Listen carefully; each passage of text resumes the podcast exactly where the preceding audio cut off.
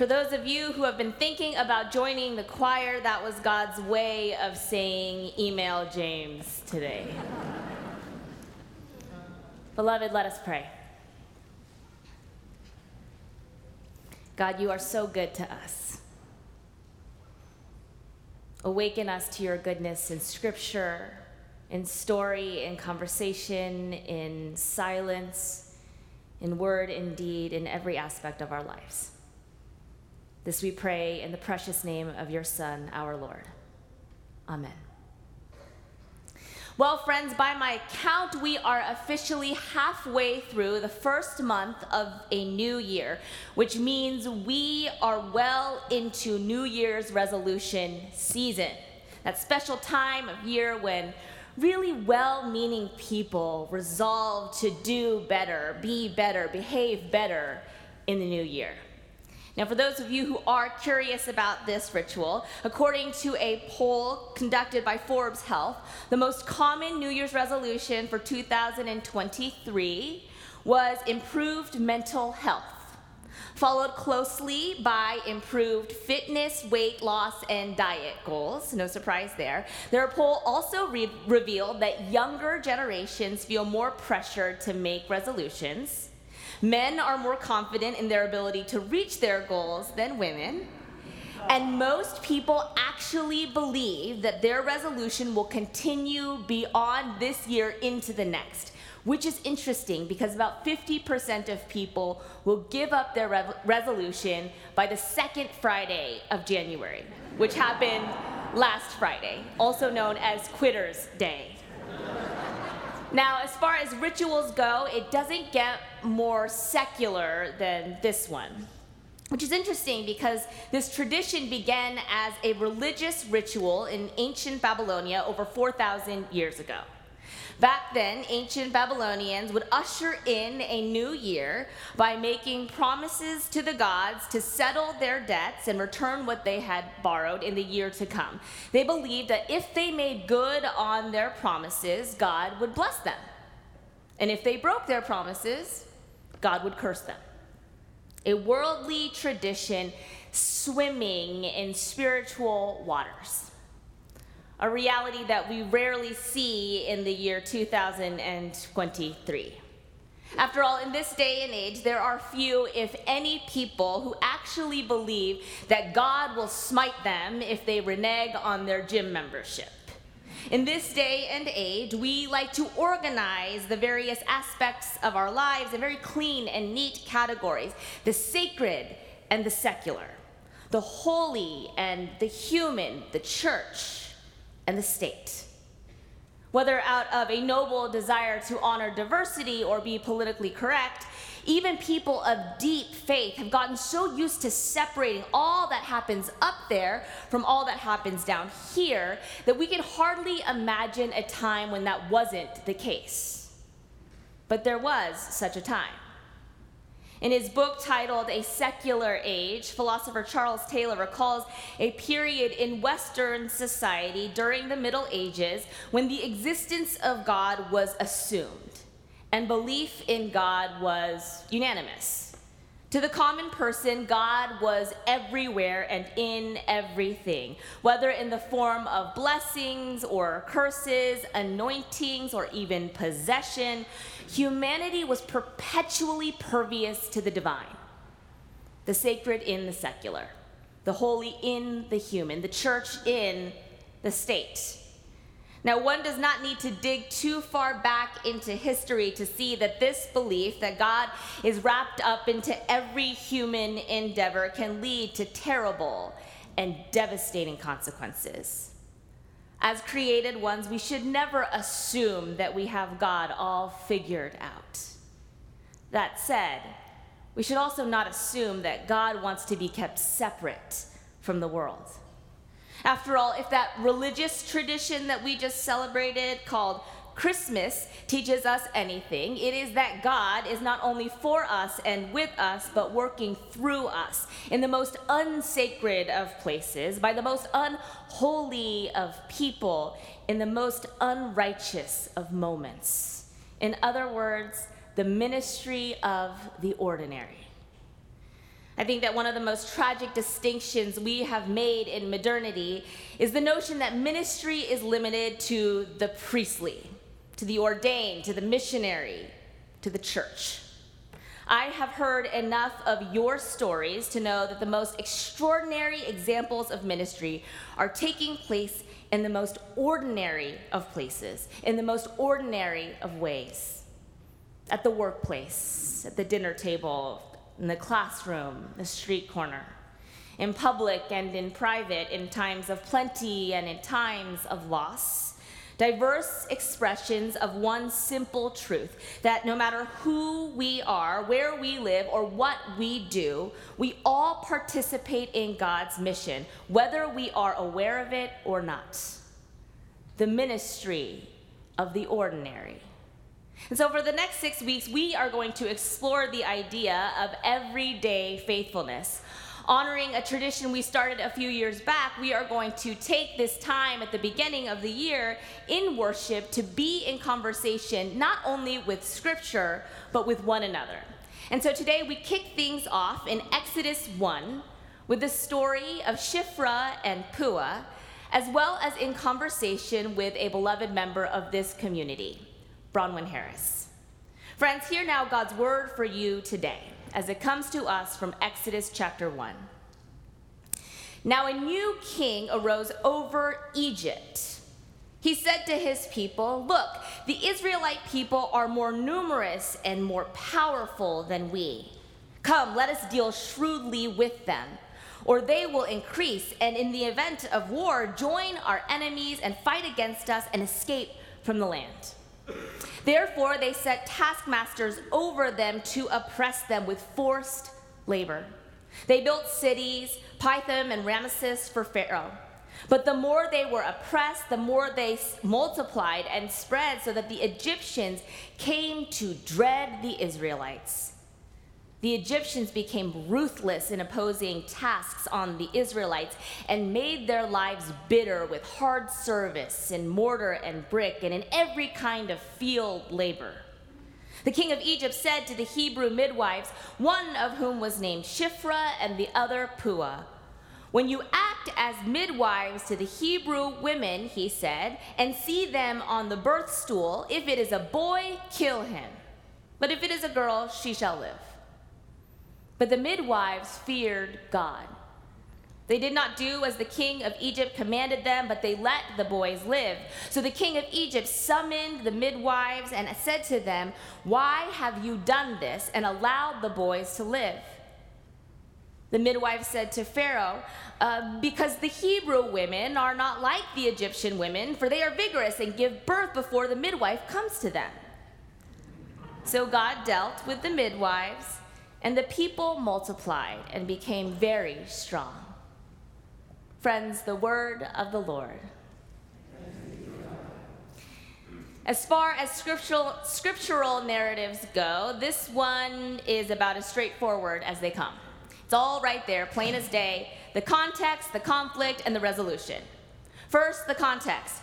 Exodus tells us that the descendants of Abraham, the people of Israel, had grown so numerous, so productive, so prosperous, they began to strike fear in the hearts of the powerful. So much so that the king of Egypt set out to do everything he could to diminish these people, first by enslaving them. And when that didn't work, by outright killing them. It's your classic tale of power holding on to power through means of suppression and oppression and extermination. Which leads us right to the story's conflict Pharaoh's plan to kill every Hebrew infant boy. His weapon of choice two midwives by the name of Shiphrah and Puah. Two women whose names never get uttered again in all of Scripture, and yet they are the heroes of this story. They are our resolution. Together, they defied the most powerful man in the land. Together, they prevented the systematic slaughtering of innocent children. Together, they saved their people from extinction. How? By doing what they always did by showing up when called to the homes of women in the midst of labor, by helping those women through the pain of childbirth, and then by making sure the infants in their care were delivered safely into the world. A job, a vocation, a ministry they honored even in the most terrifying of circumstances.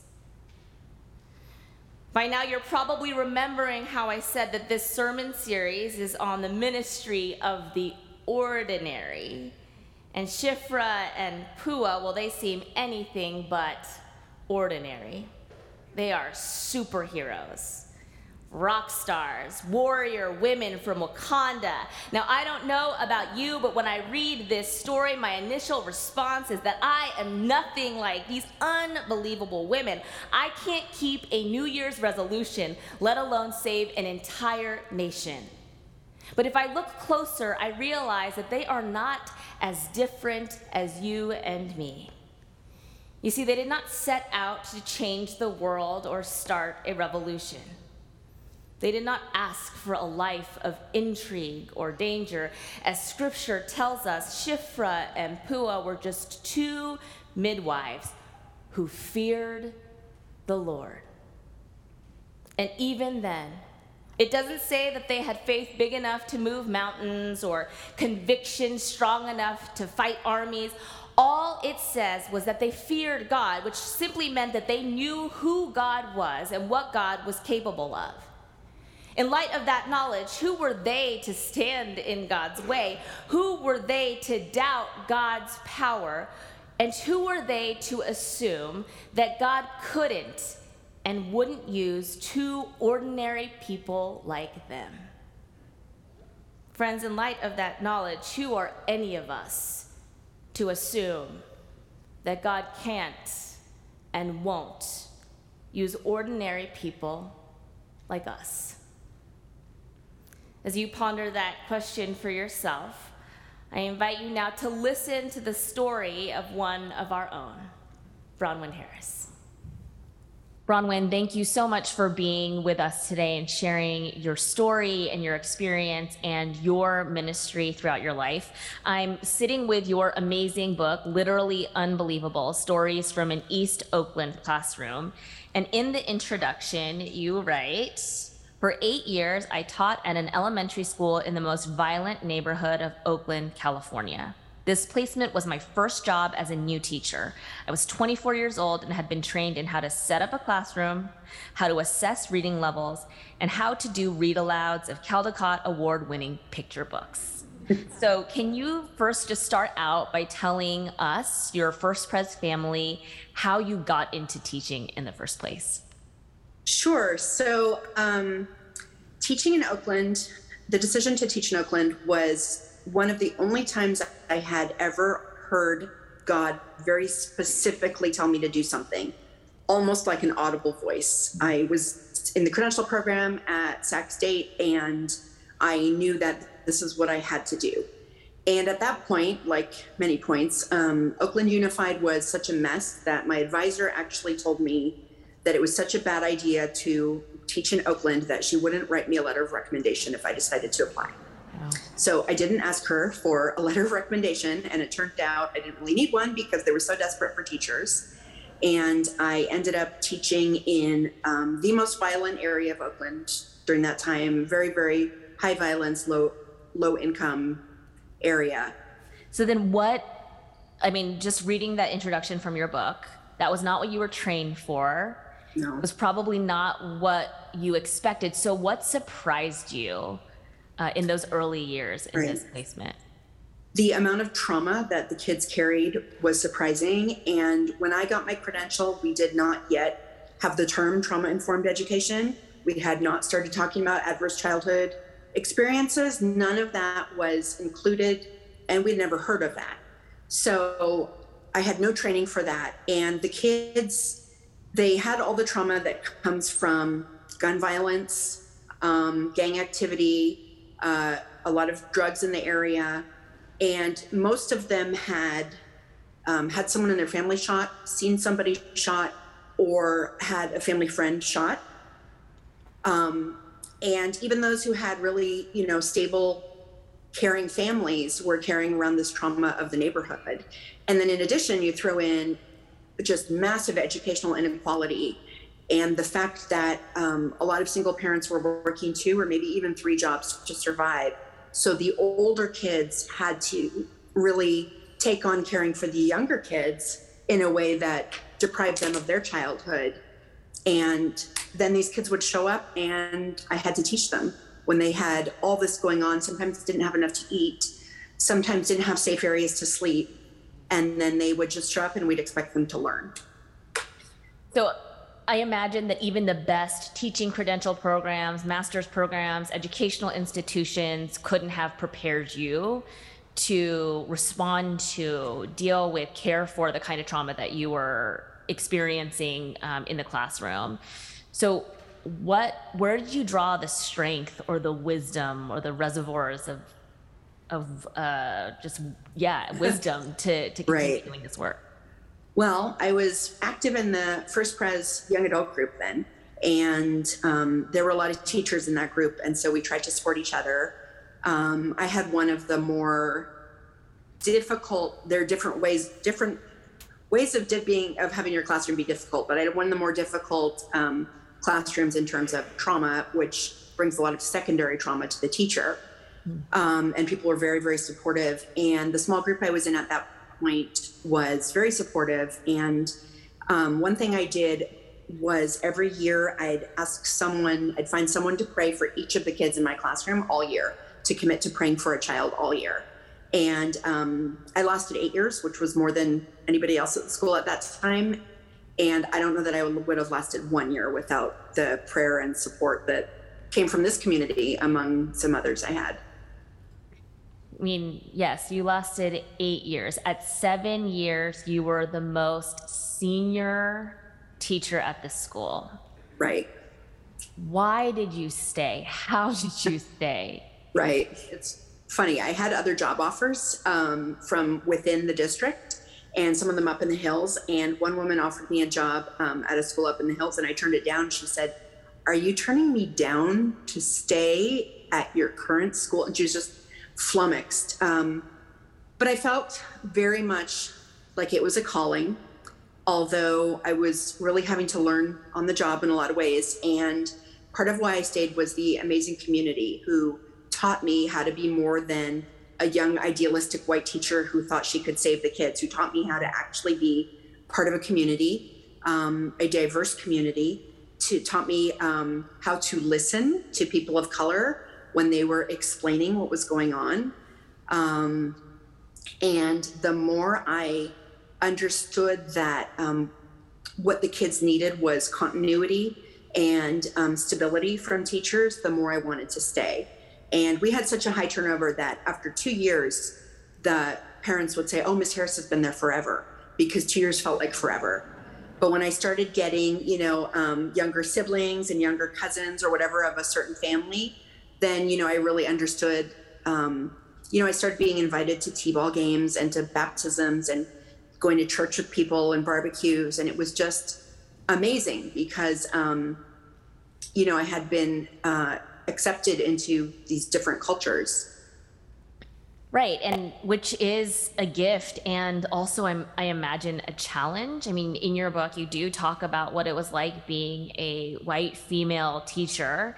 Um, I mean, this weekend we are celebrating celebrating and honoring the life of Martin Luther King Jr. And in your book, you write about how on that day during your first year of teaching, y'all were talking about the civil rights movement and specifically about the desegregation of schools. And you write during this discussion, one of the kids looked very confused and said, "But black kids don't go to school with white kids." In her experience, this was true how did you show up as yourself but also um, mm. honor the the realities and the experiences that so many of your students were experiencing in their lives? Well i made a lot of mistakes you know like when i said that you know i didn't even think about the fact that i was at a school of 1100 students at that point and there was not a single white student. Luckily the the moms of the kids would talk to me about and they'd just be very honest. They'd say miss harris we know you're used to this. That's not how life is for Black kids. You know, they talk to me about their fears of their Black or Latino or Asian kid being treated differently in various ways. They talk to me about their fear that their Black son would be labeled as angry and it would follow them their whole life. And um, I think this was divine intervention that I listened because my MO is to be stubborn and defensive and think that I understand something. And something, this is not natural to me. So I think this, this must have been God's leading. Something caused me to listen and be humble and to learn from them. It just, I, I think it changed everything about my teaching and my relationship with the students and the families. So, what I'm so inspired and have gleaned in this already short conversation is that um, in your ministry, you have a ministry of listening and a ministry of staying, right? Hmm. Even for eight years, which was particularly for this school, it felt like a lifetime, right? And so, even maybe even more impactful than the ministry of teaching or educating was your ministry of just showing up, staying, and listening. And so, in your life right now, now that you are no longer in the classroom, you are an author, you are a speaker, you're still an educator, how do you continue this call or your ministry um, that you feel called to? Mm-hmm. Well, a lot of it is um, talking to people, particularly other white people, about the realities and how what we know and understand is not the same as everybody and encouraging all of us to listen to people of color, to listen to, for example, Black Americans when they talk about, you know, police violence or what it's like to be Black in America, and not to excuse it and not to justify it um, and not to, you know, place our guilt on anybody, but just to sit with our uncomfortable feelings because we need to listen and honor others' experiences and learn from it. Thank you. You since I met you, since I've read your books, you've been an inspiration and a challenge to me in how to show up and how hard it can be to show up. And so I guess I, I want to just give you the opportunity if you have any final words for the congregation, any words of encouragement or challenge. Mm-hmm.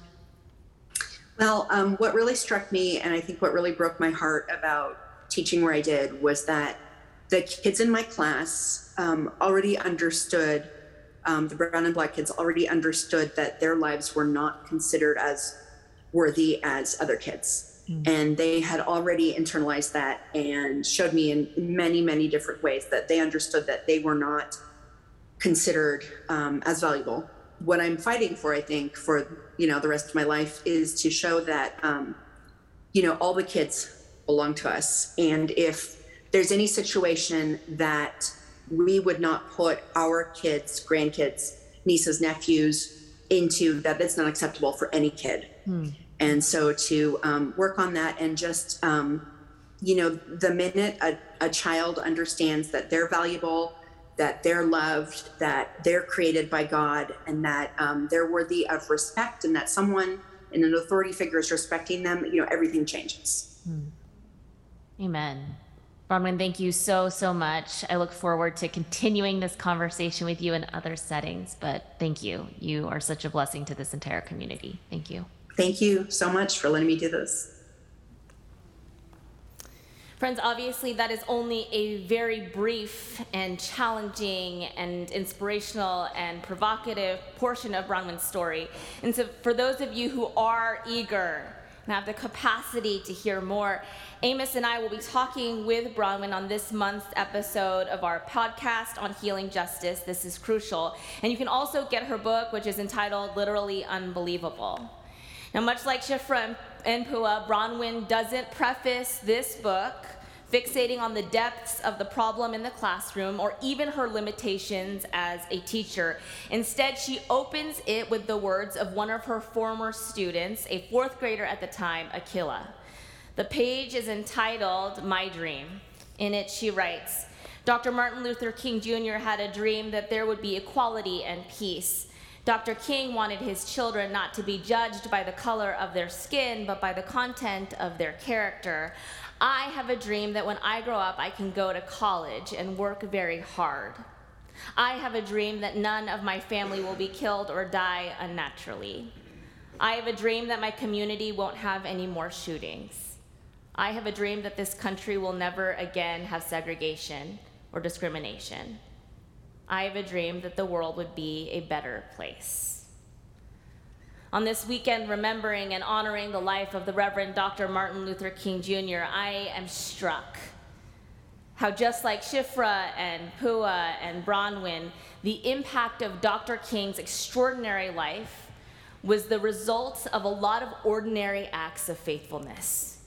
Just like our heroines from Exodus, Dr. King never set out to change the world or start a revolution, but he knew that God wanted better for humanity. God wanted better for all of God's children. It's funny how, even as a Baptist minister, the Reverend Dr. King's ministry was not limited to the church. Instead, his ministry was defined by each opportunity he had to help someone in need to speak truth to power, and even choose nonviolence in the face of so much death. Why? Because he feared the Lord. He knew who God was and what God was capable of. Who was he to stand in God's way? So I want to close today with a quote from Dr. King's 1968 sermon at Atlanta's Ebenezer Baptist Church. Consistent with the way he lived his life, his sermon entitled The Drum Major Instinct reminds us of the ministry we are all a part of in Jesus Christ. He preached. And so Jesus gave us a new norm of greatness. If you want to be important, wonderful. If you want to be recognized, wonderful. If you want to be great, wonderful. But recognize that he who is greatest among you shall be your servant. That's a new definition of greatness. And everybody can be great because everybody can serve. You don't have to have a college degree to serve. You don't have to make your subject and your verb agree to serve. You don't have to know about Plato and Aristotle to serve. You don't have to know Einstein's theory of relativity to serve. You don't have to know the second theory of thermodynamics and physics to serve. You only need a heart of grace and a soul generated by love, and you can be that servant. Amen.